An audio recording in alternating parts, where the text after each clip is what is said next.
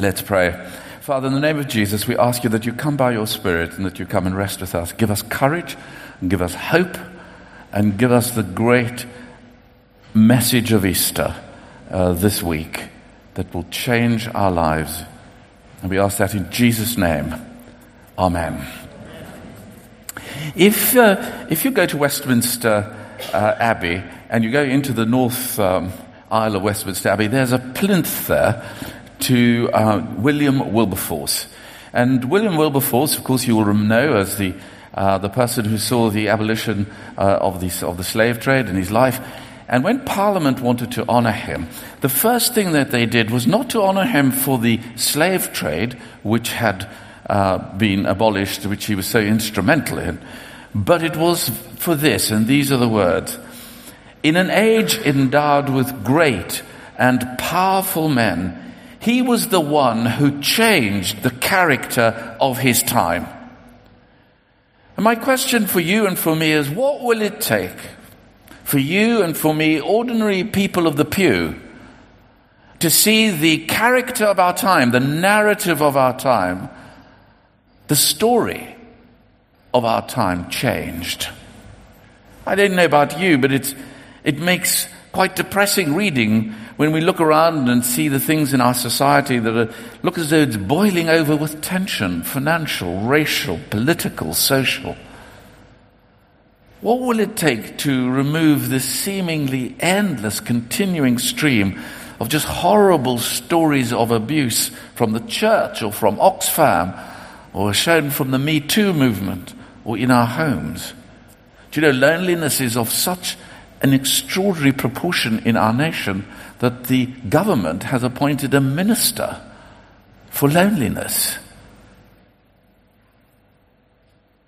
What will it take to see the reverse of the decline in our family values and our structure of our families in our society, or for a fatherless generation to become fathered again? Don't you look at this broken world around us and say, I wish it was not so?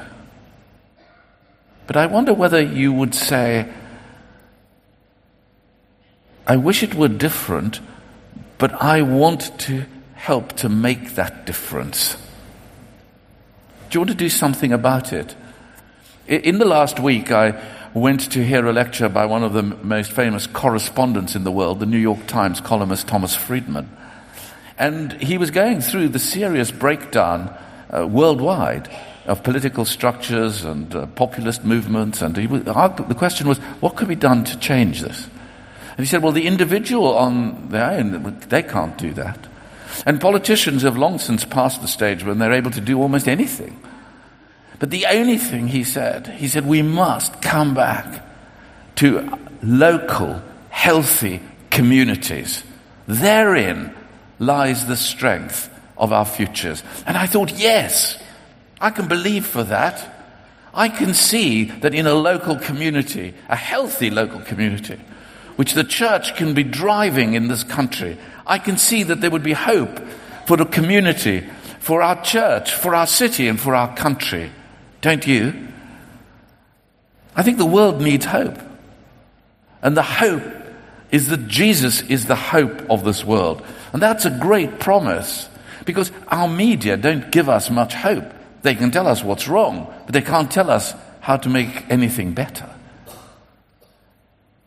Your Twitter feed, you think of your social media feed, what, what is, what kind of food is being fed to you? Do you know that the estimate now is that 51% of our time is spent in cyberspace, where no one is in control?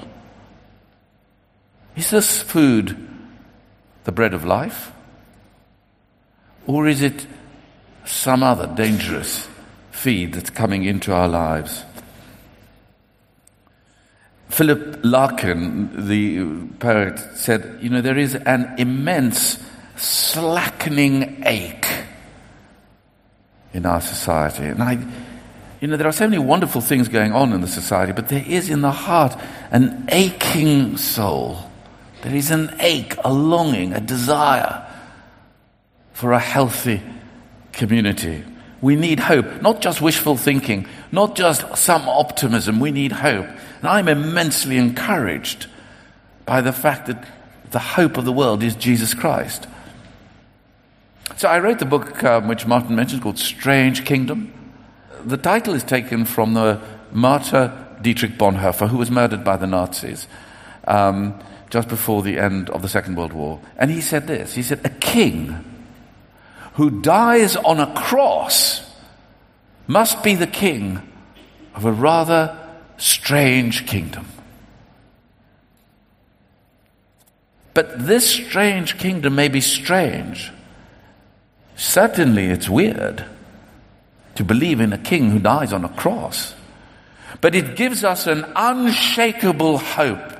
The unshakable hope that Jesus Christ is the hope of the world. And when I wrote this, I wrote this meditations on the cross because the cross is the single most important event of history because at that moment, mankind's search for God ended and God's reaching to humankind occurred on the death on the cross. It was God at his very best meeting humankind at our worst when we turned away from God, turned away from the healthy community that he longed that we would have at ease with ourselves, at ease with our neighbors, at ease with our gods. It was Jesus who took the hit for you and for me that we might go free. I don't think I can illustrate it any better than to honor the extraordinary courage and heroism of Lieutenant Colonel Arnaud Beltrame. yesterday in the supermarket of Carcassonne. When the terrorist went in there and was holding these people hostage, he gave his life. He went in and said to them, I will give you me for them. I will exchange my life for their lives. And that a great exchange, which is what happened on the cross, was shown to us in an extraordinary man's courage. And of course, he died in the shots of the terrorist. He was the shield, as Jesus was the shield between God and the things that set us apart from God. Jesus did this great exchange on the cross. He took our hopelessness, He gave us hope. He took our purposelessness and gave us purpose. He took our addictions and gave us the freedom from it. But it's foolish, as Paul says, that those who look at the cross, it's foolishness. But to those who believe, it's the power of God for good living, for healthy community, is what Paul tells us. Weird, yes. But to a weary world, it is God's power of love. And we need hope. And the cross gives us hope. St. Augustine said that hope has two beautiful daughters anger and courage. Anger at what is going on in the world, and courage to do something about it. Now, Jesus was angry. There were times when he went into the temple and took a whip and whipped out the money changers and the, the people that were exploiting the ordinary people in the temple. We would surely want to be angry with, our, with the way in which we treat people, our consumerist world, the fact that human trafficking is still occurring in our country, we should be angry about the injustices, the intolerance, the indifference of our lives to the needs of others. Are you angry? It's a good thing to be provided. Your anger is in the pursuit of hope. How will we turn the tide in this nation? We need courage. We need hope the anger at what is going on and the courage to see it changed. And you know, the great thing when you look about, look at courage is to see people, individuals who've stood against the flow of conventional wisdoms at their time. You think of, of Churchill and the, in that film, The Darkest Hour, when he stood against the political tide of appeasement. And you know, up and down the country, and when the film ends, people have been standing up and clapping. Why? Because we look to someone who went against the tide. Or what about the suffragettes? We celebrate a hundred years of the way in which they went against the society's view that women should not be emancipated and fought for the emancipation and the votes for women. Or if you're of a scientific bent, you think of Stephen Hawking, who died a few weeks ago. And the extraordinary belief of this man with motor neurone disease for 50 years of his life. What courage is that? Determined to show that the Einstein theories of relativity were not the end of the, of, of the quest for scientific inquiry, but that there was something more to be done, even though the scientific establishment, the mathematical establishments didn't look that way. Or if you're in the sporting world, this week we saw the death of Sir Roger Bannister, who was the first person to run a mile in under four minutes. At the time, the prevailing physiological work, uh, um, view of the medical establishment and of the, and of the sporting world was that it's not physically, humanly possible to run a mile in under four minutes. But he did. But do you know the interesting thing is that that record lasted for 45 days and it was broken again. Why? Because once something is shown to be capable of achievement, it can be achieved. It inspires others to do the same thing. But the story of the Bible is the story of ordinary people used by God to do extraordinary things. Just think of Joshua and Caleb. They go out with 12 people across to the Jordan. They look at Canaan. 12 people come back. 10 of them say, You've got to be joking. Don't go over there. There are giants in that land. And they say, they're not giants, they're grasshoppers. And they say to me, It can be done. Now, I don't know about you, but every time I read a story like Churchill or, or, um, or the great stories of the Bible, and I sort of say, well, do you know what? It's either an example or an exception, and I think I'm the exception. But the Bible isn't there to give us exceptions, it is there to give us the examples for us to be able to live on. And I can see in that example the fact that going against the flow is part of the central teaching of Jesus. Hear his words in Matthew chapter 7. Enter through the narrow gate.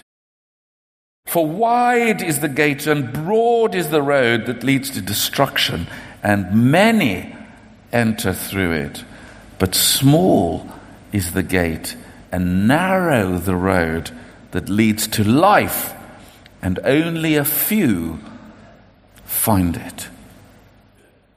Do you want to be part of the few who find life? Or part of the flow of the majority who don't?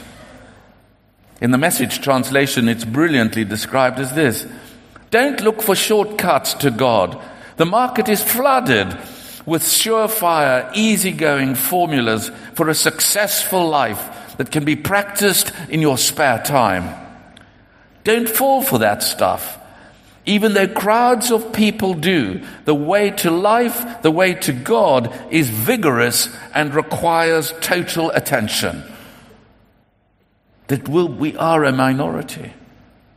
But Winston Churchill said, don't underestimate the power of a dedicated minority. There is momentum in the minority. There is a momentum in knowing that the good news of Jesus Christ is good news. That even though we may be a small group of people worldwide, nonetheless, those who believe in Jesus Christ can see the world changing because there is momentum in that minority. And I ask myself the question well, what percentage of people will it take before the good news of Jesus Christ is adopted in the nation? Is it 80%? Is it 50%? And then I saw a study from one of the universities that said, no, it's 10%. That if 10% of people have an unshakable belief their belief will in due course be adopted by the minority. I can believe for that. But it is an unshakable belief. And the unshakable belief is the belief that is grounded in the cross of Jesus Christ. What does this mean for you and for me in our ordinary day to day lives? Means that we have to choose to go with a few, to stand out against the crowd. It takes courage. George Orwell said that in times of deceit, which surely those great rallies were, but in times of deceit, telling the truth is a revolutionary act. And we need revolutionary acts because fake news is hitting us everywhere on our social media, in our media, in our conversations. And we need a revolutionary act of truth. And the truth is that Jesus Christ is the good news for our world.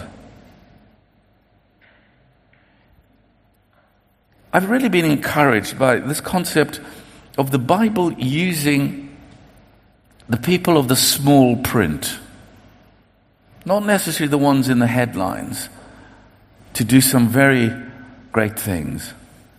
I mentioned at the start the story of William Wilberforce, but have you ever heard of the name of Thomas Clarkson? Let me tell you. Thomas Clarkson was 19. And he wrote an essay in 1760 on Is the Slave Trade Lawful?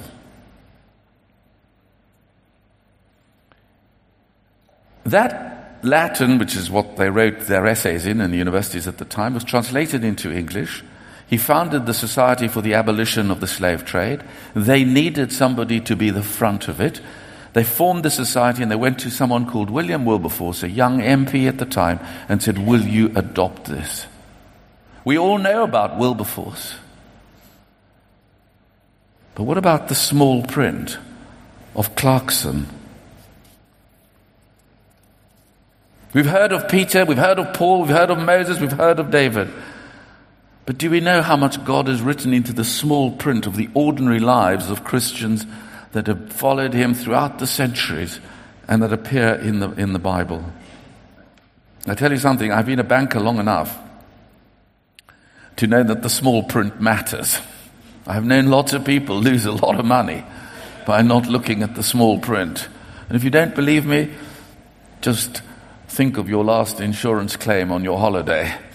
And when you try and claim for something and you say, oh, the small print says no, or the delay on your flight is you know, only after seven hours do I pay out, or whatever it is. Small prints matter. Just think of, just think of what, when you tick agree to a search engine, have you any idea of what you're agreeing to? It's very powerful of what you've agreed to. Your data can be used by anyone as part of that agreement. You might remember what was now famously known in social media as those people who put the Herod clause into one of these small prints. The Herod clause basically said, I hereby agree um, to um, sacrifice my firstborn child, and failing my firstborn child, my dog. And they embedded it in a contract, and people signed it. Because we don't read the small print. The company fortunately said that they weren't going to enforce um, the, uh, the, the, the print. The small print matters. So I want to introduce you to one of those characters of the small print. Now, you've read about Joseph in the Old Testament. Joseph, who, be, who was an Israeli, became prime minister of, of, of Egypt. That's quite an achievement. You might remember Joseph, who was the father, the natural earthly father of, uh, of Jesus. But I want to talk to you about another person. He's mentioned four times in every one of the Gospels. He never says a single word in any of the records. You know, it's late in the final week of, of the Passover, of Easter, Dave. Friday, the, Jesus has died on a cross. Herod, uh, well, the, high priests are sort of delighted it's all over. The Romans are saying there's not going to be a, a, an, an insurrection. Judas has killed himself. The crowd has disappeared. The stage is empty, except for one man. We know very little about him. There's a quiet moment in Scripture at that moment. But don't be fooled. That man was called Joseph of Arimathea. Arimathea, nobody knows anything about. It's a nondescript town. But let me read to you from Luke's Gospel at those moments. Luke 23, verse 48. When all the people who had gathered to witness this sight, which is the crucifixion of Jesus, saw what took place, they beat their breasts and went away. But all those who knew him, including the women who had followed him from Galilee, stood at a distance watching these things. Do you look at Jesus from a distance and watch? Now there was a man called Joseph, a member of the council, a good and upright man who had not consented to their decision and action. Do you know, I love the Bible because it is so alive. I've read through these passages a thousand times, but when I was preparing Strange Kingdom, this sentence leapt at me. He had not consented to their decision and action. He was not part of the majority. He came from the Judean town of Arimathea, and he himself was waiting for the kingdom of God. Going to Pilate, he asked for Jesus' body. Then he took it down, wrapped it in linen cloth, and placed it in a tomb cut in the rock, one in which no one had yet been laid. It was the preparation day, and the Sabbath was about to begin.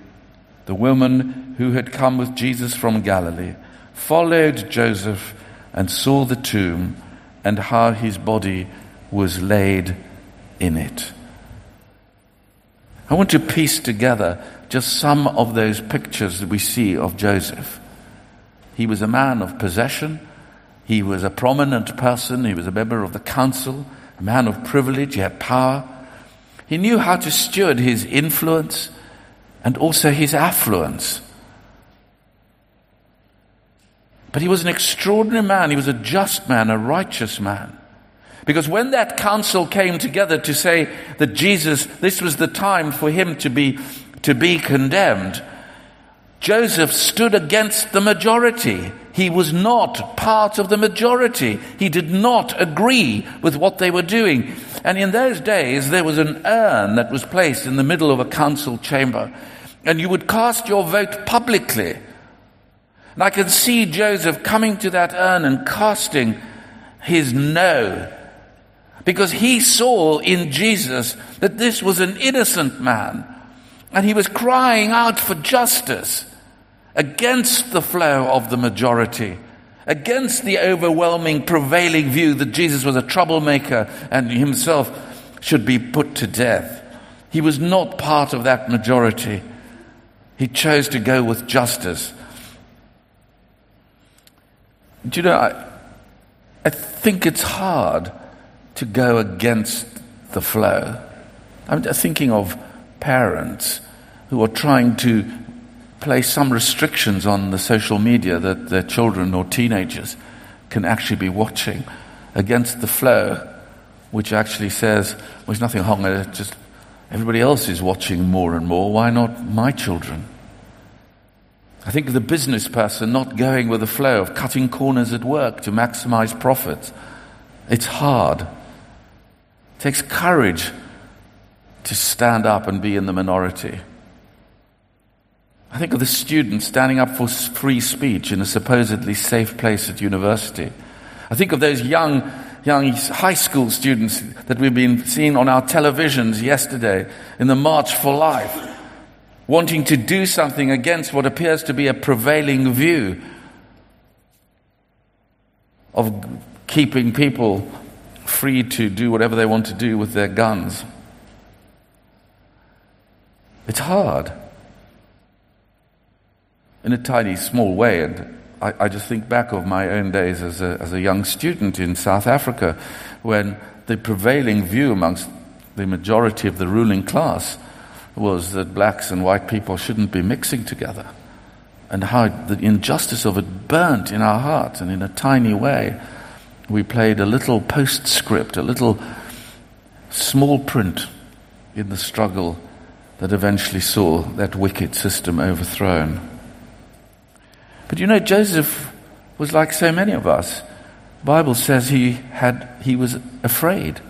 He had fear. He didn't he was a disciple but secretly. And I think to myself, oh Joseph, if only you weren't secret. If only you had been with Jesus, you could have seen Lazarus rising. You could have walked with him and talked about the kingdom and about what was going to come. But he didn't. He followed him secretly. Something happened to him, though. I don't know what it was, but I suspect it was that when he saw this innocent man dying, blooded, crown of thorns, nails in his arms, he said to himself, Here is, here is the one who is the person I should have given the whole of my life to. Maybe it was hearing the Roman soldier saying, Surely this is the Son of God. And a boldness took hold of him. Fear went, and there was fire in his life, in his body. And he went to Pilate and he said to Pilate, Can I have that body? And he took the body down. Something happened. He changed from being an admirer of Jesus to being a follower of Jesus. Søren Kierkegaard, the Danish philosopher, said this the difference between an admirer and a follower still remains no matter where you are. The admirer never makes any true sacrifices, he always plays it safe. Well, Joseph didn't play it safe. And I don't want to play it safe, do you? Joseph turned from being an admirer to a follower and boldly went to, to Pilate. But even though he was a practical man, like it was left to the business people, the businessmen, to go and buy the grave clothes, to buy with his friend Nicodemus to buy the spices, a hundred thousand pounds equivalent of spice to the, for the embalming of the body to find a tomb, possibly his own, and expensive as that was. Where were the people of the headlines? I ask myself. Where were they? Where was Peter? Where was Andrew? Where was James? Where were those disciples who walked with him and said that anything could happen, they would never leave him? Where were they at that moment? I'll tell you where they were because you heard it when we read it.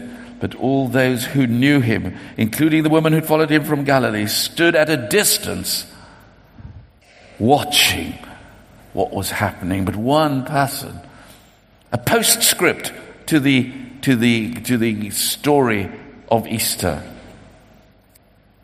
But you know, he didn't do it alone, and it's so important. If you're going to stand against the majority, find a friend or a partner. Nicodemus, who also was with Jesus a secret follower. He brought him along. But we need courage. There are three things that we need to do if we want to have the courage to stand against the flow of our time. The first is keep your head. Joseph used his brains, his argument, his skill in the Sanhedrin.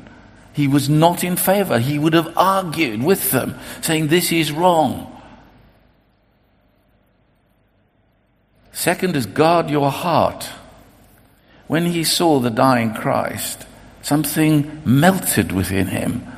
And he said, I cannot just, I cannot just watch like the rest of the headline acts. I can't watch. I'm going to do something about it. His heart melted and he did something about it. Use your hands. Be practical. Do something. When God stirs in your heart to take some action, it's not just there for you to watch, it's there for you to walk in that way. keep your head. Let your heart rule, but not over your, heart, your head, and use your hands. Joseph of Arimathea saw this turning point of history. The Apostles' Creed, which we recite in our churches, was that Jesus was crucified, died, and was buried. Paul tells us Christ died for our sins in accordance with the scripture that he was buried he was raised on the third day in accordance with the scriptures. The cautious, the cautious Joseph has become the courageous Joseph. You know, this king has died. There are no fanfares of the trumpets. There are no sort of holidays proclaimed. There is none of the regalia of a king. All that is left is for Joseph to take the dead weight of Jesus in his arms, walking up the hill. And he walks up the hill, and here is the Messiah dead. The hope of Israel dead. The person who was going to relieve them from the rule, the rule of the Romans dead. No more would there be a Lazarus being seen being risen because that hope of resurrection was dead. No more was there going to be the expectation of, of hearing him speak the Sermon on the Mount because his voice was dead. He carried the dead weight of Christ in his arms. There come times in your life and in my life when the hopes that we have are dead. The expectations of our achievements in the world are dead. When the thought that we might be able to be doing some great deeds or some acts that we really thought was the right thing to do, they're dead. And we carry the dead weight of Christ in our arms. You know, there is a, a very famous picture called The Footprints it shows you how two people walking next to each other on the beach, Jesus and someone else. And then those footprints change and they become just two footprints.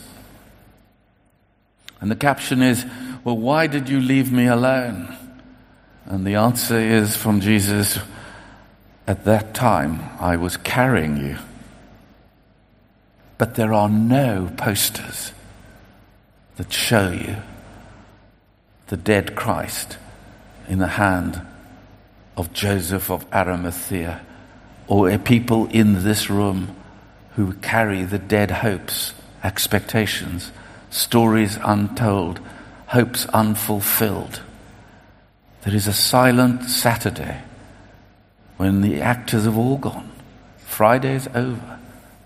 Sunday's resurrection hasn't happened. And you and I got to work through this silent Saturday, like Joseph of Arimathea. But know this that he rose again from the dead, that we carry with him in our silent Saturdays. God took what seemed to be this dismal and horrible thing of Friday and turned it into a glorious beginning.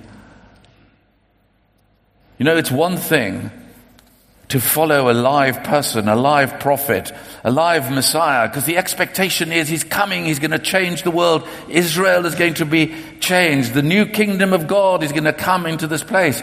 But it's quite another to hold a dead person in your hand who you actually hoped might get you out of the whole mess that you see yourself in. But he uses the small things in our lives to bring forth the big things.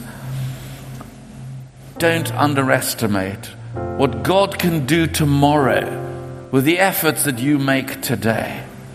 Joseph didn't know what was going to happen. I often think to myself, what happened? But nowhere in the Acts of the Apostles do we see any more of Joseph.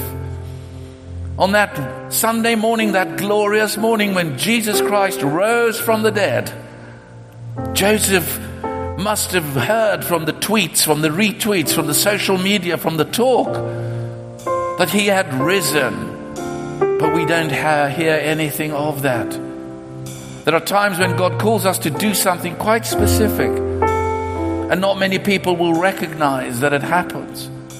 But we carry that weight of Christ within us. I can't do it alone. Don't you want to say today, Lord, I give you my head.